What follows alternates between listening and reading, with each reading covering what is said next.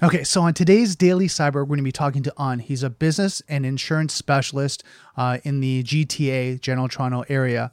And he's going to be talking about uh, what you need to know about insurance, the insurance industry, uh, from small business to mid sized business, any kind of questions that you might have. We're going to be discussing them today uh, about the insurance industry and what's going on. And I'm sure we're going to talk a little bit about the COVID uh, 19 uh, pandemic and everything that's going on there as well. So it's going to be really exciting. We're going to cover a lot of information. So let's hack at it.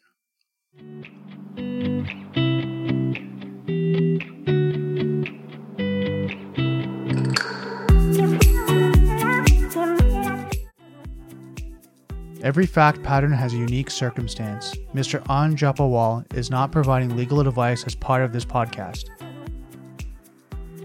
Please be sure to contact your legal and insurance professional to obtain advice on your particular matter. So, hey, An, thank you so much for coming uh, on my daily podcast. I'm really interested about learning more about cybersecurity and cyber insurance from your aspect, and you know everything that's going on in your industry. So, thank you so much. Hey, Brandon, thanks so much for having me on your show. I'm honored. Hopefully, I can provide as much value for your viewers. Well, I think you can, like in the sense of because your expertise, and I've been watching kind of your posts and what you've been talking about when it comes to insurance, and as well as when it comes to cybersecurity and protection. I mean, you really kind of help educate your clients and your followers and your community. And I love you just to kind of share, you know, your expertise and your knowledge of what's going on in the industry, uh, specifically, you know, we're looking at like so many aspects going on right now, especially with the COVID 19. You know, I love to first mm. kind of jump into, you know, kind of what area of insurance do you love to cover and, and yours your focus? Great question. Um, so majority, I'm a, I'm a property and liability insurance specialist. Um, that's what I've pretty much specialized in. And over the past two years, I ended up branching out, uh, becoming more and more in tune with with the cyber insurance aspect for for companies. And it started off by just one one IT consultant calling me from a from a referral from an existing client, um, calling me and asking me, "Hey, listen, I need an insurance policy for my contract." And I said, "Listen, I haven't done any of these, but I can take a look into it. It's something new." And from there, I started digging digging into it, and it just snowballed from there. Wow! And then yeah, now like like I see a lot of education and, and value that you're providing around the cybersecurity, you know, aspects of insurance and what what companies really need to know entrepreneurs all the way up correct? Yeah. Right. yeah 100% i think it's uh it's it's it's a common overlooked coverage and aspect of a business that uh, most people uh, most people are overlooking. And that's that's simply because of the fact that that most people aren't expecting it to be uh, expecting to be impacted by it by a hacker of the sort. Right. Now, one of the questions I, I get asked, you know, talking to all different sides of entrepreneurs and, and business owners, do small business owners really need cybersecurity? Oh, 100. I think, I think if I would say like 100%, um, especially if you are, you know, just collecting payment information for your clients. Um, most people, most of us, especially like I would say, I can speak for myself. Uh, and anybody who's a salesperson, you're using your cell phone to communicate with your clients, whether it's through text messages, emails, you're using your company's systems, even if you're using your company's, you know, remote desktop systems that you may be using at home. Um, I, especially in this COVID system, COVID nineteen, where a lot of people are, you know, doing working from home. Um, it's put a lot of uh, it's it's it's put a lot of businesses at risk. Especially like, how often would you would you talk to um, how often would you talk to a professional, you know, salesperson, and they would think that they would like if you'd ask them, "Do you need cyber insurance?" They they would be like, "No, I don't. I don't have a business." Right. But in fact, they're probably just as much exposed as uh, that individual sales salesperson compared to a retail store that's collecting uh, collecting credit card payments. So basically, what you're saying, so I understand, is like because people now, because of the COVID nineteen uh, scenario, there's remote workers, people are working from home, you know, because of being you know self quarantined, kind of all those areas. And now companies are having to look at these solutions too. You know, is your laptop, is your desktop, is your, you know, your iPhone or smartphone or tablet, are they secure enough to take the company data too, right? Is that something we have to look at?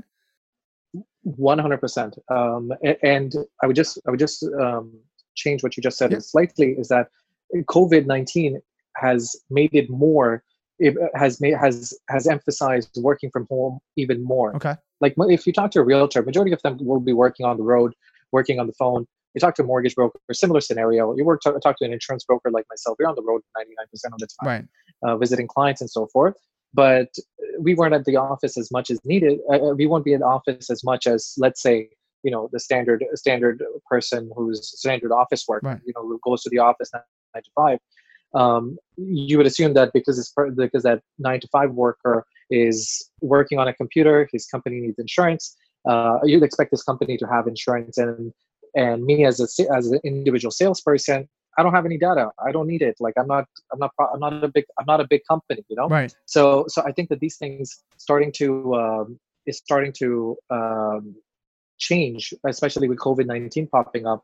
It's changing the marketplace in general and now everybody's being pushed to working from home cities are locked down so guess what now is my computer is my cell phone you know like you said is it strong enough is it secure enough to be able to handle my company's uh, employees uh, companies employees and clients data? Right.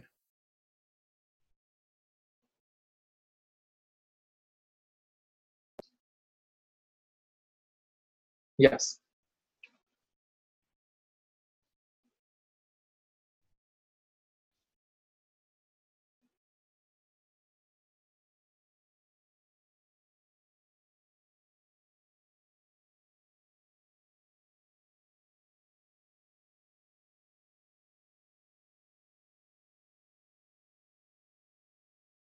So I think I now in my position I wouldn't have that exact information, but all I can give my my two senses from what I've been reviewing and reading articles and online discussions that are taking place between brokerage owners on such as link on platforms such as LinkedIn is that a lot of them are discussing ways to transfer you know employees from to working from home. And that was the original discussion. The dis- following discussion that the discussions following that were how can we make it secure to make sure that this information is being transported you know safely and securely?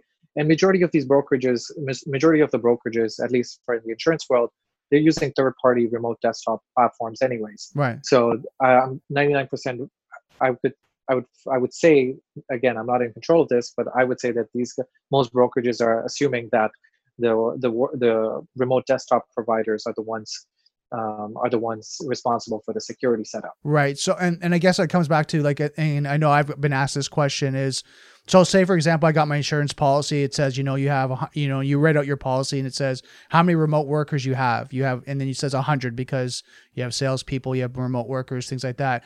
But maybe you have 250 staff. Right. But now because of COVID 19, uh, 19, now I have, you know, all 300, you know, working from home. Now, yeah. my question, and kind of to reiterate, is that is insurance companies going, okay, hold on, you've increased your remote access. Now the potential for vulnerabilities there. Are insurance companies now kind of re- reevaluating, kind of going, okay, and asking the companies and reevaluating, saying, hmm. do you have this in place? Do you have the security? Have you done the antivirus, anti malware? Like check, check, check. Do you hit these check boxes, or is it kind of, you know what, we've insured them for this much we've covered this much right. and the reliability is back on the company and i've been a- been asked that personally myself and that's a great mm-hmm. reason why another reason why i've had i'm having you on the podcast is because of these questions i'm getting is because companies don't yeah. know like does it modify my plan am i more at risk yeah. now because i've increased it and it's not on my policy right so great question um, so apologies for not correct, not directly answering that question earlier. I misunderstood it. But from an insurance insurance company's perspective, oftentimes when we're working with clients, they usually insurance companies require us to fill out an application for sure that essentially goes through like a checklist. Um, is the company doing this? Are they qual? Are they complying with the PIPEDA plans? Are they complying with uh, all the privacy acts? Uh, part of that also goes into discussions of is this comp- are these are is all information being transported or transferred? Or is the information encrypted? Do they have a security system in place? Do they have antivirus, malware system? Um, they'll go into questions like who's in charge of the of uh, of the IT IT uh, systems, and they'll go through and what security measures are being taken. It is even down to the fact that are these security systems like antivirus and malware and firewalls all being updated regularly? Who's in charge of it? So I, there's always a checklist into that to give the insurance company. Yes, they've got you. They've got limits already set in place that they'll insure you for 250,000, 500,000, whatever the limit is, depending on the size of your business and needs. Um, however, these guys have they've already had this sort of checklist in place before they'll even give you a quote. For sure. Now, I, I think there's I think now the the marketplace is changing at least for the for the time for the time being. Maybe this is just a temporary thing, and people will just return back to you know back to going to the office nine to five later on, or you know back from once this COVID thing's ending uh, ending and people are heading back to their office. Or this may be a new chapter right. where people where where where companies may be looking at okay for these past month we were able to manage you know so many employees working from home. We got them set up. There was you know less hassle more productivity whatever the benefits that may may come from working from home. Do they really need to start coming into the office now? Right right? And at that stage maybe it starts changing the workplace dynamic across across ontario. And if that's the case then the insurance companies will be reactive to it. They may not just make that quick they may not just go into a checklist they may go into a bit more of a a detailed checklist and a more advanced one. Okay, and then I think you know that's a great point that you're bringing up, and I think what happens is uh, I'd recommend anyone watching this contact your insurance broker, contact your insurance specialist, and ask them like, okay, you know, am I covered? You know, or do I have to modify my my insurance policy because I've done this, and then they're going to ask you like i think you're saying is that you're going to ask good questions in the sense of do those you know home users do they have antivirus on their systems have you set that up? Has it been licensed? Has, has all that been done? And that company has to come back and mm-hmm. say yes or no. Has it been patched? Right. Has it been updated? Has it been secured? You know, do they have encryption on their their desktop and, then VPN set up so they can transfer data? Has all that been set up for each of the license? Because as you know, uh, on a lot of these companies have specific users that they have licensed. So maybe they have 100 license. Yeah. But now they have yeah. 300 u- workers, u- employees using it. Right they might not have the bandwidth or the resources to license everyone, but now the company right. has to take that responsibility. So working with your insurance specialist and doing that gives you the right plan because and one thing I want to lead into is and you mentioned in one of your videos the increase of cybersecurity attacks at this time malware yeah. emails so what are you seeing yeah. so I've noticed is that and I'll speak from my own personal uh, situation was that one day I just got an email from uh, I, got, I got an email which was looked like it was coming from a well-established bank and saying and it was a bank that i was dealing with. And uh, it said you know there's a there's a covid email there's a covid-19 email or whatever the case is. And but there was something there was one thing that that led me to that kind of got me got my red flags up which was the fact that when i looked at the email and i was checking this on my phone was that it wasn't just a standard coming from an email address. Okay. It was it was a bunch of numbers, letters, and um, and the clear giveaway that it's not coming from a straight source, um, as you would like if you're getting an email from. Uh, Best Buy, for example, right. it'll say, you know, email from no reply Best Buy, you know, just something like that. It'll be very straightforward. But when I noticed was that email that was showing up as like, you know, it was like random yeah one two five seven letters, eight, you know, yeah, X X Y Z whatever uh, somewhere it says TD or Rogers, I mean uh, TD Rogers, Scotiabank or whatever. Right. You know, so it's kind of raised my suspicions. And when I clicked, uh, when I when I opened it up, without clicking on any of the links, it automatically it was like it was a clear giveaway. Like it was not a professionally done site. Uh, the uh, email wasn't drafted up, spelling errors, didn't look crisp. It wasn't like a proper uh, proper email that you would you exp- it wasn't up to the quality of standard of an email that being that would be sent out from a bank and clearly it was a giveaway and you know what it almost got me to click on it out of that fear because these these cyber attacks and cyber hackers and and uh, these guys have are unfortunately utilize are trying to use this pandemic this scenario this fear that's that's that's caused because of this pandemic and they're trying to utilize it to you know unfortunately i commit cyber crimes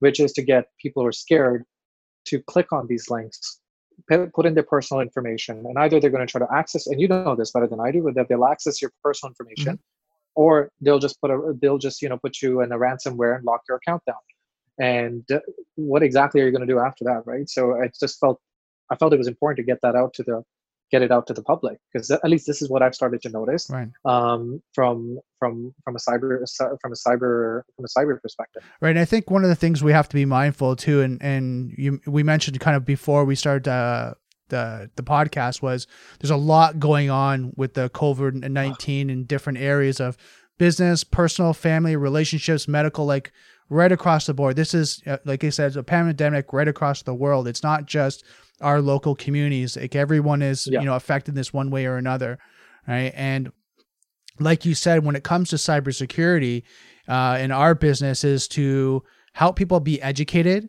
and provide them real resources so the fear goes down and they're not reacting out of emotion and they're acting out of logic. And I think a lot of times when you're seeing these emails, it's a fear based that I need to know. I need to know what's going on with COVID. Is that person closed? Is this going yeah. on? You know, how many people have passed away? What's the the impact ratio? Like we're asking all these questions would put us into this yeah. emotional fear state where then we click on something right. that we shouldn't right? And we'll click right. on a, a, link. Then right. all of a sudden, sure enough, like you said, it's ransomware, malware, a key logger, something's on that. Yep. And all of a sudden now you're not just worried about what's going on with, you know, COVID-19, but now you've been compromised. Your bank account, your and, and, and I bet and I bet and I bet it's not even that. You know, I just I, I know I mentioned it through email, but it's so surprising. When my dad was telling me that that uh, he's getting emails from uh, not emails, but he's also getting like forwards from like suspicious links on like WhatsApp and all these social media contact platforms. Oh, yeah. um, he's receiving he's getting he's getting forwards from his friends who've who've been compromised. Um, and and that's the issue because sometimes and this has happened so often and so common and uh, and the most place the, the the biggest social media platform I've seen this on is Facebook Messenger and because you're able to send prop full out links on there and it's coming from uh, somebody you've you're a friend with and and if they've been compromised somehow i've just noticed that they are able to pass that infection on much faster. Yeah, it propagates the contact list, right? And your, friends. Yeah. So it goes through that friends list, and all of a sudden, everyone that's your friend. Now, the average they're saying is, you know, most Facebook uh, accounts have 500 friends. So that 500 goes to their 500, that goes to their 500, and then you know it's 2,500, and it's you know 10,000, and it just keeps growing and growing, right? So because it just keeps propagating, the next person that clicks on it keeps you know keeps the cycle going. So and the other thing is the right. fake ads, right? Or even now, not even just mm. fake ads, but malware ads where people are posting things in the feeds that you're getting if they're sponsored and there's actually malware to it. So you click on it, COVID 19 now attacks you know, Brampton. So you click on it, and then sure enough, there potentially could be malware. Right? It looks like it's coming from City TV. It looks like it's coming from CBC, whatever that, that is. But they put that image there, they yeah. put that picture there, but there's malware in the background, and that's what I'm saying. I, I, I'm telling people right now is if you need to get information, very valid information, go to the sites directly. Go to City TV, go to Pulse 24, go to the WHO, go there directly and get your resources. And I think one thing I love to get your perspective of is what are you what are you seeing on the insurance side from your clients? Are you seeing their, you know, logically going through this process, or is there a little bit of panic? Is there a little bit of fear? I think panic is definitely definitely there with everybody, and it's just natural. We're all humans. Again, businesses. We're all we're all we're all humans running the business. Right. Um, and I feel that that many business like I got a call this afternoon, and the client's going like, what happens if and there's a lot of what if questions. For sure. And this is this is a this is a territory that's been uncharted by by many. Uh, and you know yes we had we had um, in 2008 we had the financial crisis. However if you take a look in the out if you take a look at the market right now you're facing you're seeing a, a, a health pandemic and you're also seeing a financial pandemic simultaneously. Right, for sure. And you usually usually have either one of the two to a certain degree, but I've noticed that at least in my lifetime, uh, is that this is a new uncharted territory for everybody. Right. So for businesses, everybody is trying to keep it, keep it, uh, you know, trying to keep their their keeping their ducks in order and seeing if they have coverage. If they don't have coverage, what is the risk well before they even get to the risk before they even get to the insurance coverages part is my advice to each and every one of your your viewers would be have a business continuity plan in place have a risk management plan in place uh, because that's what's essentially going to hold you together in the moments of panic. It is the logical steps that you have to take that you've already outlined with this with a calm mindset previously is what the steps you should continue to follow. So now I have a, I have a um, question um, because, about that and something that was brought up yeah. uh, yesterday. Uh, business interruption.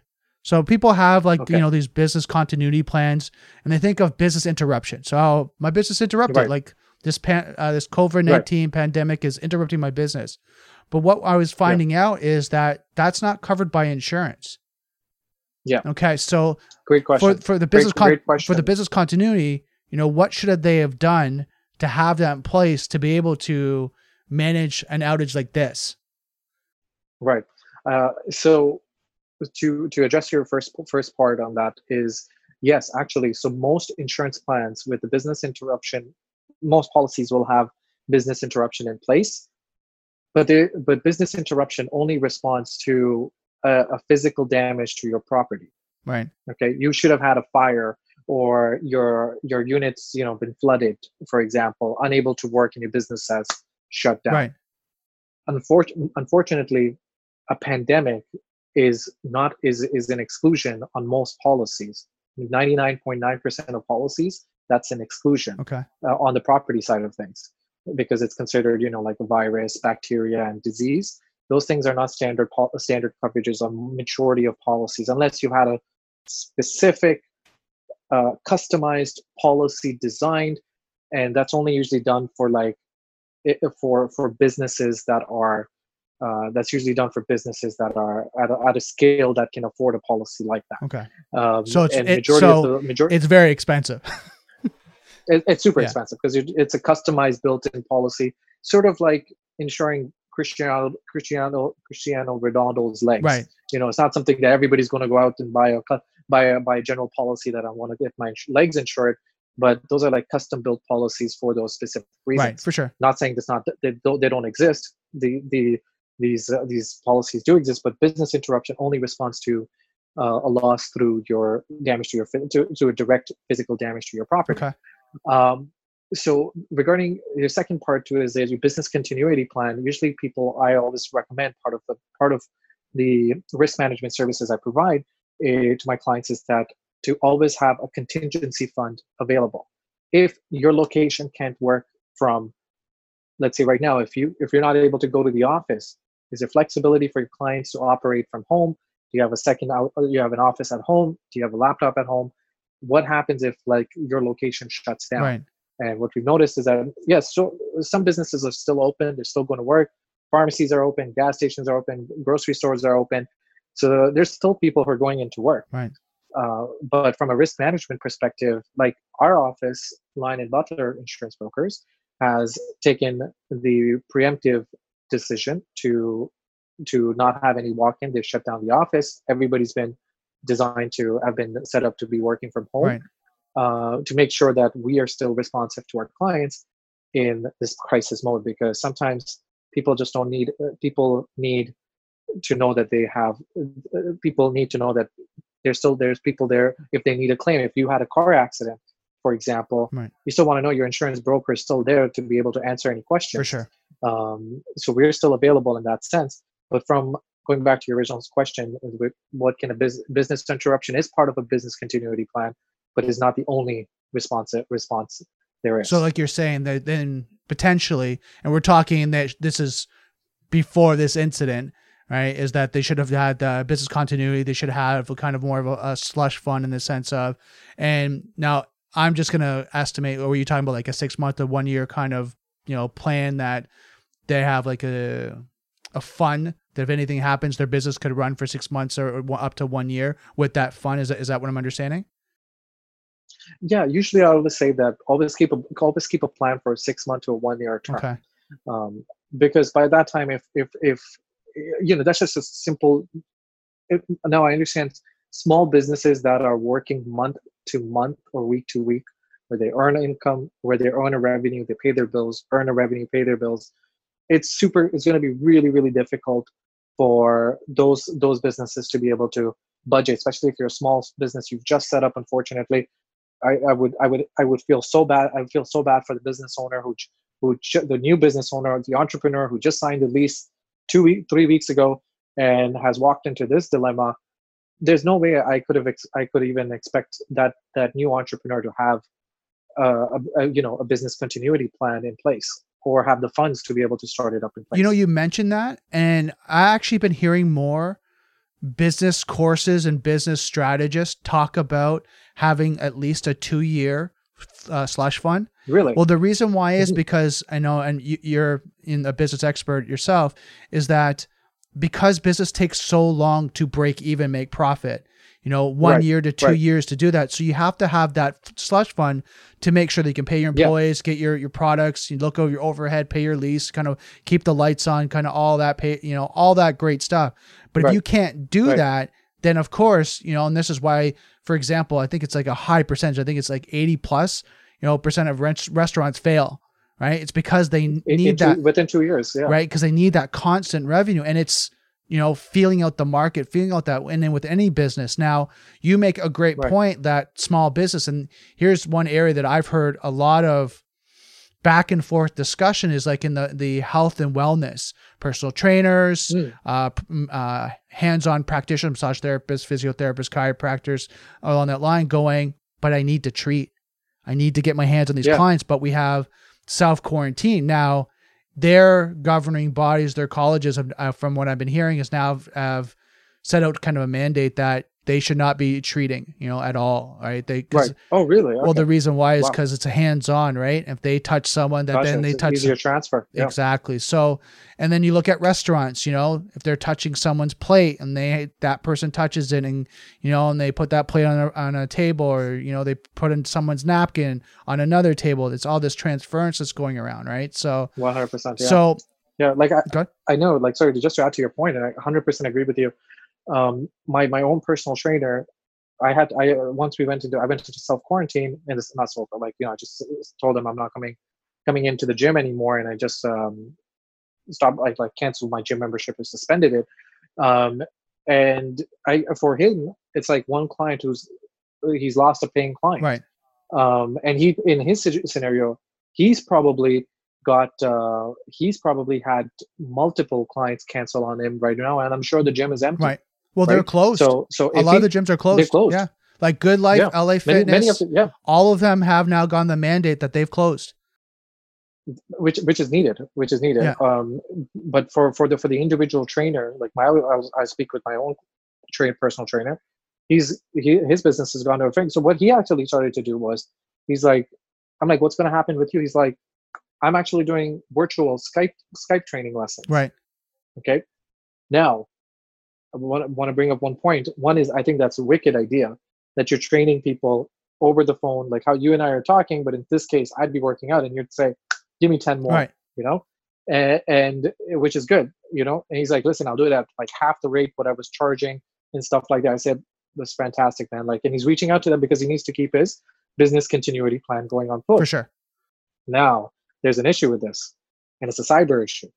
Now he's going to be dealing with people's email addresses, contact information, and an exposure that he didn't have before, which would have been just, you know, a simple text message. He had my phone number at that time. Again, that still is a cyber exposure. But now he's going to be dealing with me with my per- now he's going to be looking at my email addresses uh, on top of just the phone number. Right. So if you know, knock on wood, if there was a video re- or screen recording session going on or anything of the sort, um, there'd be an issue. For sure. And, that, and that's the one thing I was going to bring up too is you're looking at uh, now the recording or even live streaming. If anyone ever tapped into that and then they have a client and say, and I'm just going to use this like worst case scenario, say it was a female client and someone Yeah. hacked into that and recorded that, that compromises Yeah. her, right? And then, I mean, knock on wood, that never does happen, right? But just Yeah, these are the vulnerabilities that could happen. And then, like you said, he might have malware on his systems and now he transfers to client to Right. client to client, right? So it can open up another Pandora's box because don't get me wrong, a lot of personal trainers, not, not Yeah. all of them, but a lot of personal trainers are not Yeah. really kind of high in the technology side, right? Because that's Right. not their their nutrition, their exercise, prescription, Yeah. like that's their area of expertise, right? Some of them have do you know a good knowledge of technology, but not to secure and cybersecurity and data protection and encryption and all that stuff, unless that's something they've been in before. But most personal trainers are I'm about the health. I'm about the well being. I'm trying to help someone and, and run my business. So you bring up a great 100%. point. Like it puts them into a whole different realm and potential risk and liability.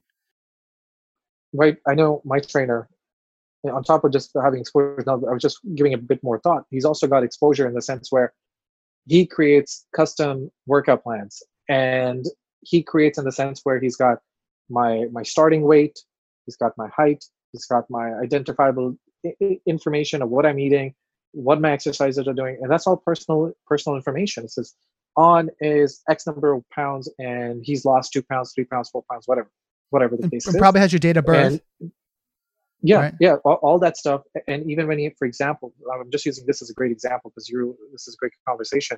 Is when I signed up with him, he made me sign a waiver. So if he scanned that waiver, if I did a digital signature, guess what? He has my signature on on on his on his system. He's majority of health practitioners will get you to fill out an introductory form to get to know you, any health conditions and stuff. If I've signed off on the on the information as I have X amount of I have a back issue, I have a heart condition, I have I have what, some sort of illness, mm-hmm. disease, whatever the case is. Guess what? He's got a record of it if it's on his on on his computer or system or whatever the case is. Um, and if his simple thing is if he's got it backed up on his laptop, let's say for example, if he's got it on his laptop and the laptop gets compromised, mm-hmm. and this was what the why I was mentioning, people are on the road like us with our phones and laptops and you know computer systems or even credit card processing information online and stuff which a lot of us are doing if at any given point and i'll use this as an example of him uh, as my trainer if he lost his cell phone or his laptop my information gets into the hands of the wrong person they you know have access to my information and stuff or somehow they end up hacking into me which gives them a starting point i would is that for correct? sure yeah yeah so if they get if they get into they have a starting point so we know this much detail about on we know these information personal information may even answer some of my security question information that may have already been stored and you get this hacker gets into my information now all my contacts which maybe a lot of my clientele i have brandon yourself i have your information on here. Now one day you get an email from me saying oh Aunt sent me an email to click on this link because of uh, of a covid 19 information or something like that. You oh it's it's it's on my friend he sent me an email. This is not from a scam scamming email. Click you just got phished. And now guess what? You are going to be passing on your you may get compromised. Your business may be shut down because you got impacted by ransom right.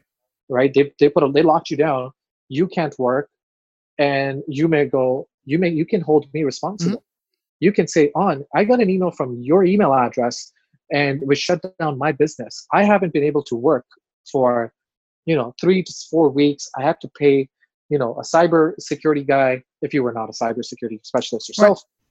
Right. I had to pay this guy or I had to pay a ransom to get my stuff back. And it's all because of the email your company sent to me. And at that stage, I am legally responsible. Right. I can be legally responsible if you took me to court and say it was On's company that that you know shut me down.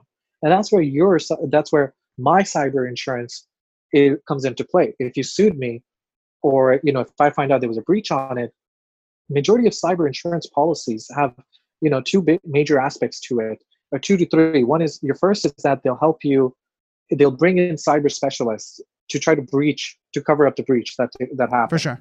Which means that you know they'll come in, work on try to try to fix the fix the fix the leak, okay, right. uh, or try to recover it. Second is that if you got sued and you have some limits to it as well that the insurance company would pay out. Uh, the third is that let's say if you were a decent sized company and now because Brandon, I, I impacted you, your business got shut down, you went on Google and wrote a very colorful email about what I did to your business. Now I'm in now I'm in trouble. Right. Like my my reputation's on the line. I may be able to lose Brandon as a client, but now if anybody who searches my name on Google is going to see all the you know is going to see that negative response i've not just lost you as a client i've lost a huge set of business. so you, have lost fu- so future revenue. Few future right. revenue. And, and then at that stage cyber insurance the third part that some of these policies also have is a crisis management team. Okay. Where they will send a crisis management team into place and help you you know guide you to what to say what not to say how to say it to to just repair the damage that's been done. Right. And let's kind of talk about that just quickly. Uh, and I want to kind of hit home on that. It's not just the technical yeah. damage. It's PR, brand recognition that you're talking about too, right? Where a lot of people think, oh, I got a cybersecurity guy. He did a forensics investigation. He remediated all the problems, and Bob's your uncle. We're yeah. good to go. And yeah, like you're saying, is no, no, no. There's also brand reputation. There's also, you know, educating your clients on how secure you are now. Yes, we're sorry that there was right. a compromise, but now instilling secure values back into your clientele and then dealing with any PR issues after that. If you have a, uh, even a service provider, a vendor, any type of relationship, even a client that goes online and says, you know what?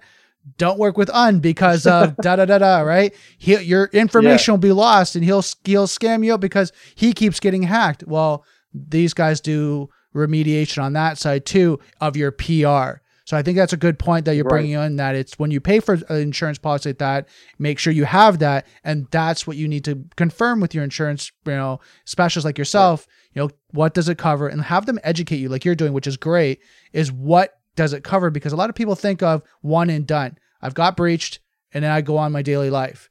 But they don't realize the impact yeah. after could be, yeah, you might have got breached and you spend $50,000 on ransomware. But the repercussions on your brand equity and the future revenue could be 150,000, $250,000 because now all of a sudden your stocks start to drop. People start uh, trusting you to purchase online through e-commerce, which a lot of companies do. And now, now all of a sudden your sales start to drop. Now what do you do? Right now you start to panic. Now, if you're, and it can lead into additional issues as well. So one of the issues that you can lead into is not just through a cyber insurance perspective, but if you have a decent size operation, you got more than five employees, for example, or you got a team of directors or, or uh, directors in place, or an executive team essentially that's running the manage, running the business, running the business. If they failed to get by cyber insurance after after it being recommended, and a company takes a huge hit, they can be a, not only a cyber claim, but they can be a follow-up directors and officers claim as well. Right. Because the directors and officers failed to, to act or purchase a coverage that would have been that others that would have prevented a huge loss. Like let's say, let's say, let's say a policy was a cyber policy was a thousand hundred bucks a month. Right. Just say a random number. Yeah. Okay? Um, but but the loss that if if you as a shareholder lost, you know, you saw that the company lost, you know, 50, 150, 200,000 dollars in revenue uh, in in business because of the cyber coverage, which could have all been avoided for 100 bucks a month. And your the the person, the CEO or the executive team or the directors, officers thought it was not worth the expense, and they declined it. You, as a shareholder, will go because of you not spending a hundred, the company not spending a hundred bucks a month, for example, uh, X amount of dollars, I ended up losing this much value uh, in my business, is my shares. I have you you have a grounds to to to to to to be able to put a directors and officers claim. Right, and it's, it's totally true. And then the other thing is that the legal responsibility is due diligence and due care. Right, it's a huge. Oh, I like that. it's a huge term right now when it comes to you know liability because you have to do your due diligence on your cybersecurity policies and everything that you need to do. But you also have to have due care that you're taking responsibility for it, that you're taking the right. actions necessary. And if you don't do your due diligence and due care, no matter if you're a senior manager or whatever, you could be held legally responsible, right? right? And this is kind of civil claims, things like that, because you're not doing it. And like you said, the board of managers, board of directors, VP level, all these guys can actually be held liable saying, you didn't do your due diligence of looking at what's the security trends and, and maturity models that you need to follow and your guidance of all your other com, you know uh, competitors but let's say just in your your your vertical right uh, if right. you're in sales or if you're in real estate if your real estate agents are all doing just this base in security and you're not doing it you're not doing your due right. diligence and then you're not doing do your due care because you're not looking after your business and you're not looking after your clients and your shareholders and all that so Right. Like I said, it like, and I agree with you. It's something that people really need to think about, right? You know, and using this example, hundred dollars a month, is it really worth it? Are you that much in a financial strain to doing that? And if you are, you got to look at how you're going to protect your business as well as grow it, right? And then you can you right. can leverage it. Right. Something that uh, on my side to add to this is that sometimes you can look at making it a profit center right? Versus a cost Right. center. And a lot of people go, oh, it's a hundred dollars a month. But if you leverage that in a way that guess what? The partners that I work with and other partners I might work with or suppliers, I can build up better, better relationships saying I have this security uh, portfolio and say, look, you know what? Yeah. Not a lot of people do that. We've gone on our done our due diligence, so now we're more secure and we'll protect our information. We encrypt our data. We do all these great things. So come work with us, and that will help to grow your business. 100%. Your business, and now becomes a, a profit center, and you make money from doing that. it's it's it's an excellent marketing tool. How often, if you, uh, I would tell you, ask your viewers this: if they were, if you were about to get a contractor in to get quotes in, and you got two simultaneous quotes, the both of them are cost twenty thousand to do a reno. One guy shows you that he is insured, and the other guy shows you he's not insured. Which one are you most like more likely to go with? Exactly, the one. 99% the guy the guy who's got the financial backing to show it if he's charging the same even if he was slightly more you would i would feel comfortable Right.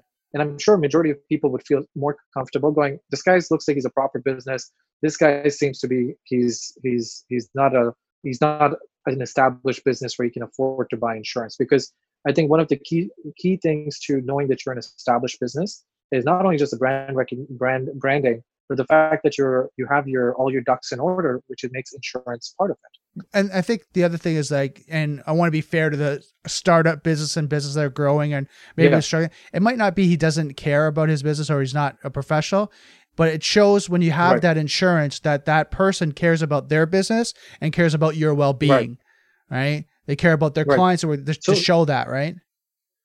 One hundred percent. Now, the reason I, I stick with the word uh, with the word don't care is because there are many. So what insurance companies have done in the marketplace, they each company has created a different product for everything. Okay, there are standalone cyber insurance policies which are very detailed. They'll cover you from A to Z if there was a loss. Okay, um, around the world. Then there are companies that will give you small amounts of coverages, twenty-five thousand coverage, fifty thousand dollars coverage and sometimes it costs four to nine dollars a month. Okay? Okay. four to nine bucks, and they usually sometimes just add it into their existing commercial liability policy, anyways. So they'll be like your commercial general liability policy, and sometimes uh, and you'll see sometimes they'll be add it as like a value add. Okay. They'll sometimes add it in for free. They'll maybe add it for hundred bucks, two hundred bucks a year. Okay, so so at that stage, if you're declining it to save nine bucks or saving it for five bucks, and you're running an established business, it's you you've taken on the responsibility. You you've flat, out taken on the responsibility on your own. Um at that stage like you have to reevaluate stuff at five dollars a month is going to become a bit of a challenge because you're taking on so much exposure um in this day and age like let, let me throw this question back to you you're this you're you've done this how much would uh, um, a breach average recovery from a breach cost Well, if you if you got breached, like Minimum. like right now, if you got potential breach, small business can start anywhere from the actual cost of the breach, not remediation, not Yeah. forensics, and all that. You're starting around fifty thousand dollars, right? Right. Starting point is fifty thousand dollars. Just just because you got breached, you might have to pay out. And we didn't even talk about PIPEDA, right? In the sense of any Yeah, yeah. any corruption or any uh, theft of data, your client's data, your data, and like that has to be now reported. So I think uh, the last quote I got was seventy five dollars per record. Right. So if it's Mm, seventy five dollars per record that you have to pay out in fines, well, I mean that could be fifty thousand dollars right there. So easy right, so you start with that, and then you look at remediation and all that. It can go up to one hundred fifty to two hundred thousand dollars very quickly, very fast, right? So and Yeah. you- like you're looking Yeah. at professional services, updating your your firewall, updating you know your your rules, and, and having people do an uh, uh, penetration test and doing all that, like just to make sure that you're secure, vulnerability assessment, like all Right. that stuff starts to add up. So companies need to look at that. That if you need to do this for insurance, and this is what I totally agree with you, if you're looking at you know your risk and you know part of exposure and their cost analysis to it, if it's five bucks a month and you're paying six hundred dollars a year roughly, are is that is right. that more cost effective than paying potentially getting paying fifty to a hundred thousand dollars? Which Right. here's the truth of the matter that both of us know: some that amount of money sometimes will close a business, right oh, right? Like if they had to pay a hundred thousand dollars out immediately, some business right now Right. that we know couldn't afford it and would have to go bankrupt. One hundred percent. So One hundred percent. Like, just just take just take just take any salesperson, any sales professional, and I and I urge many organizations, especially if you're in the mortgage or real estate, uh, where you're dealing on the road and you're dealing with a lot of financial stuff, is try to get a security expert in. That's part of the risk management steps. Is to first get a security expert in, a security expert that knows business is part part of to that'll help you not only protect and prepare for a loss that happens. right, So like yourself, you would go in and if I say, listen, I'm a I, I run a small call center office, whatever the case is, whatever. I run a small firm office. I would get you to come in and you would go in and go on, we got to do this checklist, right, right? You would go, you got to do this, update your firewall, you got to update this, uh, I'll get all these updated settings, you need to remove this, add this, so and so, okay? Mhm. Now, part of it would be if you just told the client, which would be very negligent, would be, I've taken care of everything. You are impenetrable. I'm walking out the door, right? And you can walk out. At that stage, you have you have not only put them at risk, you've put yourself at risk as well. exactly. Right? Yeah. Part of the part of being a professional is also advising them that look, I have done what I can with my knowledge and the skill sets I have to protect you from getting hacked. But as you know, even government organizations are not protected, Mhm. right? Rogers has got hacked. I just got an email three days ago from Rogers or yesterday Mhm. from Rogers saying you, we were we were compromised, but none of your information was leaked. They got- We got an email from them. Um, the the the LifeLabs got got hacked. It was Yeah. huge. And and if any of the and any of their IT guys went and said, "Listen, you're not impenetrable," and they get hacked, the company's going to take a hit, and that company's going to turn around and go, "Brandon, you told us that it's impenetrable, Right. and now we, we, it, you you lied, and now we're stuck, and we're going to collect our damages from you." Right.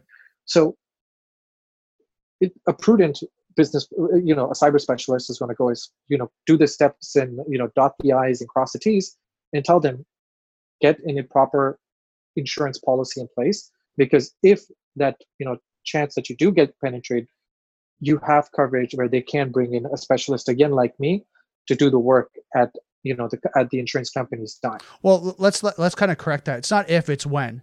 Right. This is a th- Yeah, it's when exactly. So this is kind of the one thing that we we talk about in the cybersecurity field, and I'm I'm sure you do in the insurance. A lot of people go, Yeah. "Oh, if it ever happens." It's not if. It's and now it's when. When it happens, do you have Yeah. these systems in place? And you know the transference, right? Having all the the technical policies, procedures, like all the technical controls, the policies and procedures, your your your disaster recovery plan, your instant response, Yeah. your acceptable user policy, Yeah. all that stuff, have it in place. Get someone to come through, like you said, go through and and this is what the great thing is with insurance companies. They literally give you a checklist. Is your is your antivirus up to date? You know, is it the right newest Yeah. version, newest, you know, when's your patch management policy? They give you a checklist. So having, you know, Yeah. a security, you know, company come in and say, okay, let's see what your insurance your insurance company's talking about. Boom, boom, boom, boom, boom. Yeah, we got that. We got that. It's up to Yeah. date. We wrote a policy for that. And we're following. Here's a key thing. We're following the policy. Not, hey, we have it Yeah. written up and then it's in the in it's in the filing cabinet. No, no, but you're actually following best practice backup strategy. And you talked about like hot site, you know, hot site, cold site, warm site. You know, so for example, hot site is you can go from one location to another location and just start going. Warm site is you can go from Right. one location, then you have to boot up that other site, right? And it's Right. it's kind of going. And the cold sites, you have to kind of start it right from the scratch, right? So you have all these Right. things in your your continuity plan, but having all this in place 100%. with your transfers of insurance gives you a well-rounded plan, right? Because like you said, and I agree with you, is that at the end of the day, when you get hacked, you want to have all this stuff in place in your remediation, your instant response, but you also want to have your insurance company come in to help you out and say, look, we're going to help Right. you, you know, because you did all your due diligence, you did all, all everything you had to do. We're going to come and, you know, your claim's going to be accepted, right? We're going to give you some help here, here, and here to help you get back on your feet faster.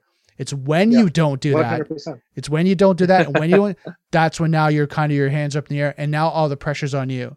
You did do your security My measures. favorite clients. Go ahead. So go ahead. No, go go go. Yeah, you did. You didn't up. do your security measures. You didn't follow the you know the advice of your insurance broker or your specialist to tell you what to do, and now you have it on both ends. You've been compromised. You have to pay all this money, Yeah. and you don't have any help.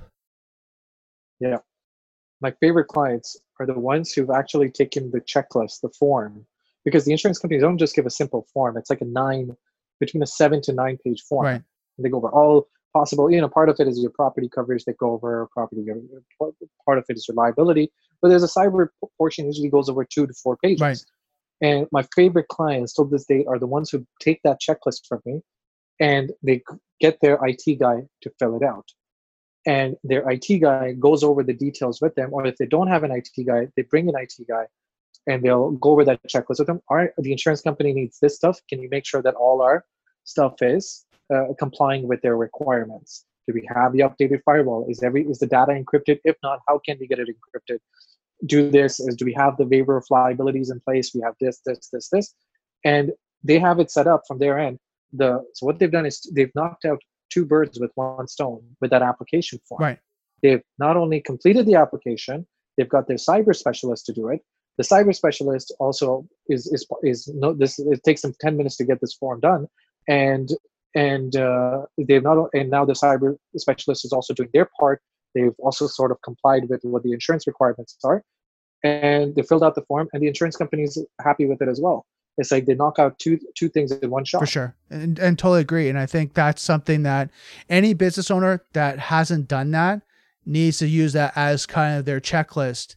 You know grab that you know their policy their form right? Kind of fill it out. Grab that if you have to photocopy it photocopy it and then give it to and work with your it team to do that and then go back and i would uh, recommend anytime you make a change or an update you reevaluate that as well because as you know, mm. and any companies that go through upgrades or anything along that line have to reassess that because you might make a change yeah. to the firewall, but did you change the policy around that firewall that you have actually a written continuity plan about that firewall? Do you have your business impact, you know, analysis?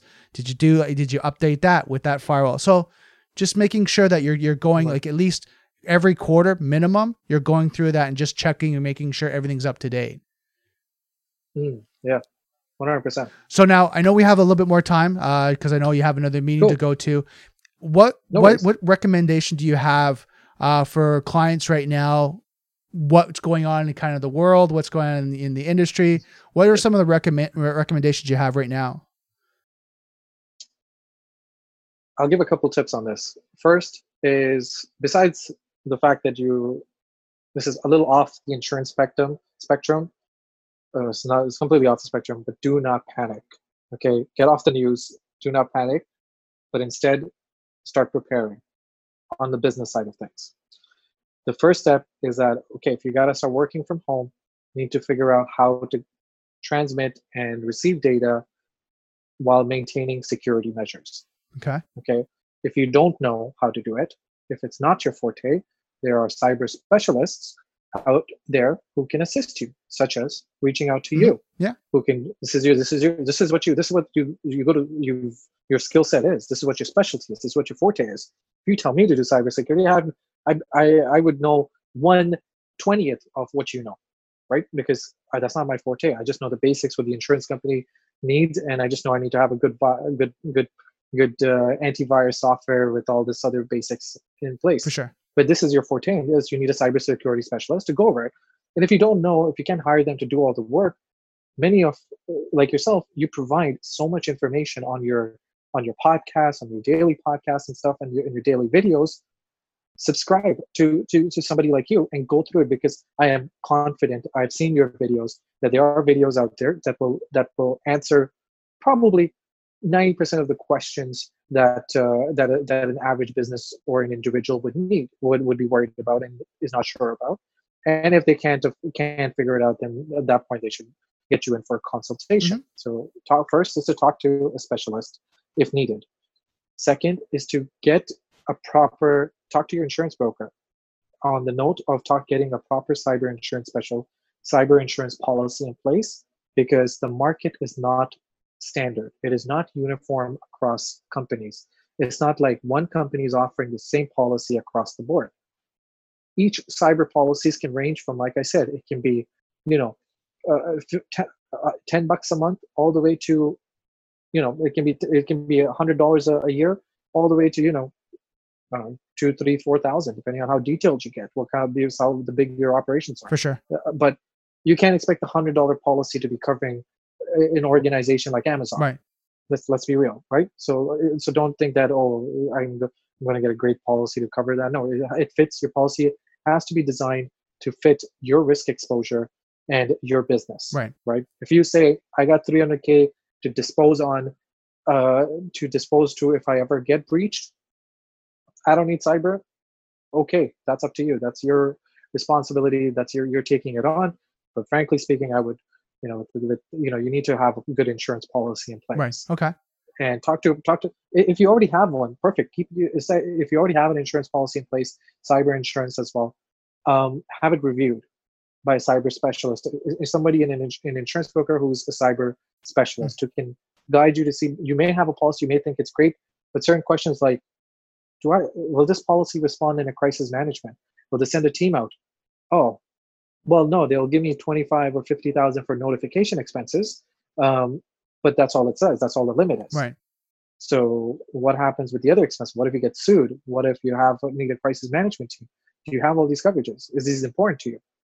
And third is to make sure, like you would say, is to just always have a contingency fund available. Okay. And these are the three tips I would give regarding the cyber cyber expenses because let's be faced, even if you had a cyber policy in place, you have to remember that there's always deductibles and stuff. So you don't want to be caught off guard if there are deductibles that you have to pay.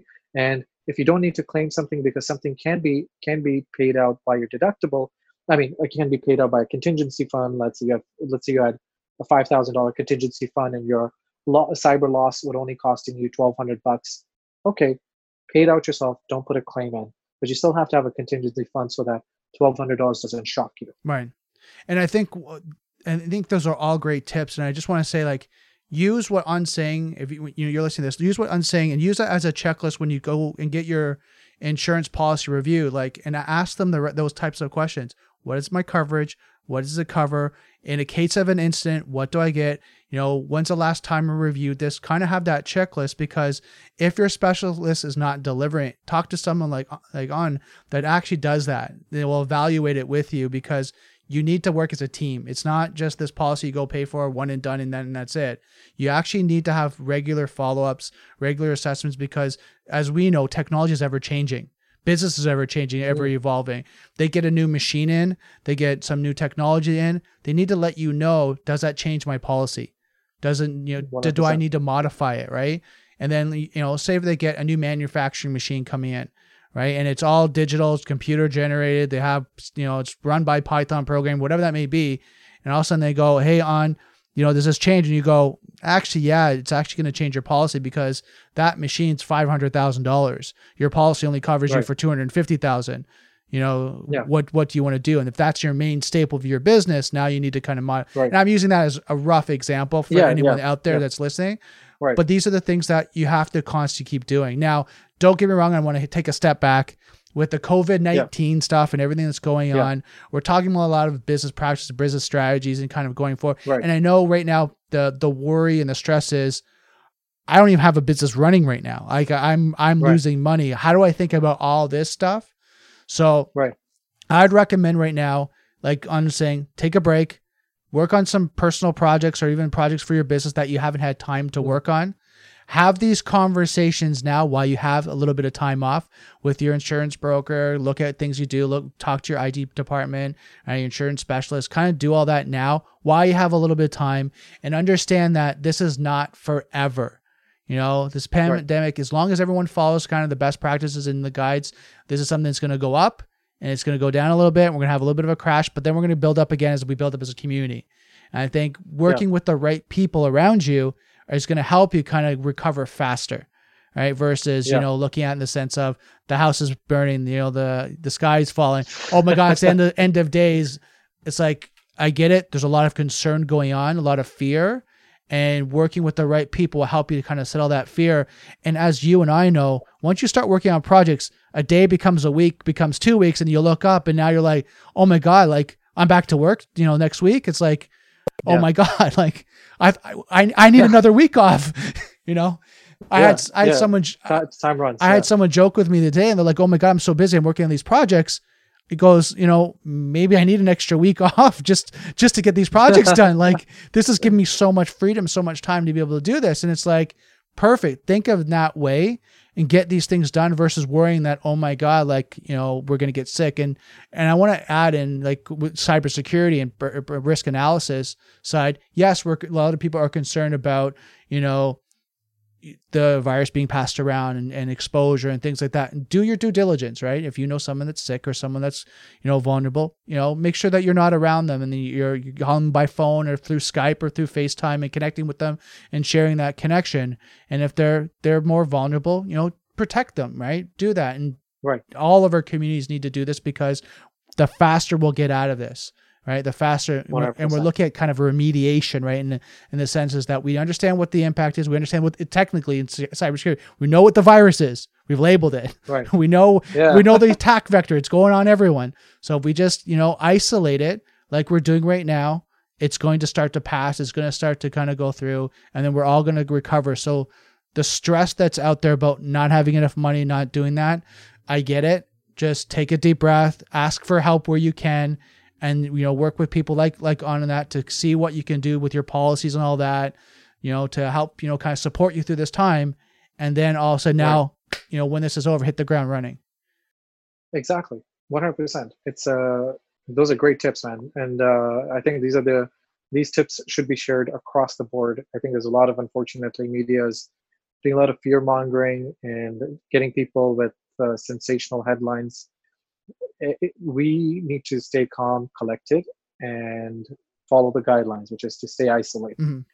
And I think that it gives us, you know, what uh, I, at least I found speaking to my friends was that we've always complained about not having enough time Right. that life has been so busy and this is completely not insurance related Right. but we've we've we that there we we wish we had more time to spend with our family wish we had more time to spend at home there's a, a book that's been sitting that's I'm like about 50 pages away from finishing it but but i've been so busy with work it's just sitting there i'm like i'm gonna finish that book i'm gonna finish that book i have time now Right. like i know life has slowed down and like i'm looking at my it scares me because you know it's as we all have to make a living Right. Right. but this may be sort of like a, a voluntold way by the earth to tell us to kind of sit down and relax and take, a break. Take a breather, take a break. You, you'll you'll make your money Yeah. back. Relax. Um, but you know, panicking if if you're going to take a hit, let's say financially, I'm just talking about financial perspective right now. If you're going to take financially, panicking is not going to change that. Right. Okay, it's not. So let's make it as productive as possible to help offset that later on.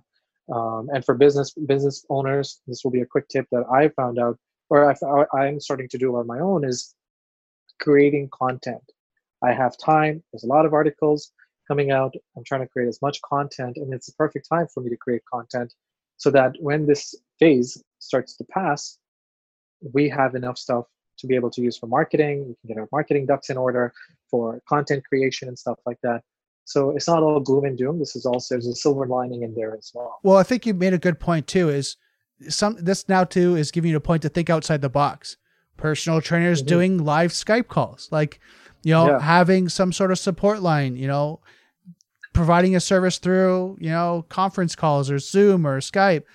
There's all these different things you can think outside the box that'll help you know keep your business going, right? And you might be able Yeah. to provide some training, some paid training. Right. If there's companies out there Yeah. that have technology solutions, whatever that may be, now you just do a paid seminar, right? Keep the revenue coming in, and your clients will have a little bit of time. And they, if as long as they're not financially strapped, they'll invest into it, and we're all helping each other. Yeah. Right. It's just Yeah, keeping the 100%. wheel going and not stressing. And I want to hit this home: is when you stress, you act out of fear, and the logic goes out the door. Right. You don't think like you that. don't think about logic and, and how you're doing it. You act as a panic and you don't make really g- good decisions and ask yourself good quality questions. And then what happens? You make mistakes, right? Mm, So let the fear go down. If you have to talk to someone, talk to someone that you know, a family member, a counselor, you know, a psychiatrist, a talk therapist. Like get it out. I understand. Talk to someone, Yeah. but then go back into Yeah. the logic thinking, okay, what can I do? What can I do right now Right. to provide? And I'm going to say this right across the board. Every one of us has some sort of skill that can help someone else, right? If it, even, even if it's getting on the phone and saying, look, you know, for, I'm going to add consulting services and cybersecurity for like $25 an hour, right? Just for small companies. Or if you're talking to people and you just trade for trade. Even some of the people are doing that, right? If you, Right, I'll use 100%. this example as a, a horrific one, but say toilet paper. Say I need toilet paper. Right. I'll do I'll do an exchange for toilet paper, right? Like something Yeah, along something along that line that you're getting things back, you're helping each other because this is Yeah. in my opinion right now, like you look at Italy, look at China, you know, they had the peak and then it start and it really kind of starts to slow down. Now it's starting to slow down across Yeah. them. We're going to have the same thing. We have to write it out, but we're to have to write it out as a community. yeah, one hundred percent. We have to work together. Well, on I want to first say thank you so much, right, for providing all this great information to help, you know, educate my community. If you want to share this out to your community, and just really provide value of what's going on in the industry, what's going on in cybersecurity, what's going on in the insurance industry, and have, and give people resource to follow. And now I know your website is the insurers.ca. Is that Yeah. correct? So if your guys are watching this, I'm going to post that in the description. If you have any questions about insurance, uh, business, continuity plan, cybersecurity, contact on just and ask him any questions. I know, you know, me personally, he's been an amazing resource of anything I need to know, anything I, I need to know about insurance or about business or just kind of know what's going on in the industry. Even following him on social media, he's always posting great videos about what's going on in the industry and what he's saying. So I highly recommend you take the time and just, you know, connect with them and just learn from him and see what you can do. Thank you, Brandon. I really appreciate it. I'm uh, truly honored to be a guest on your show. Awesome.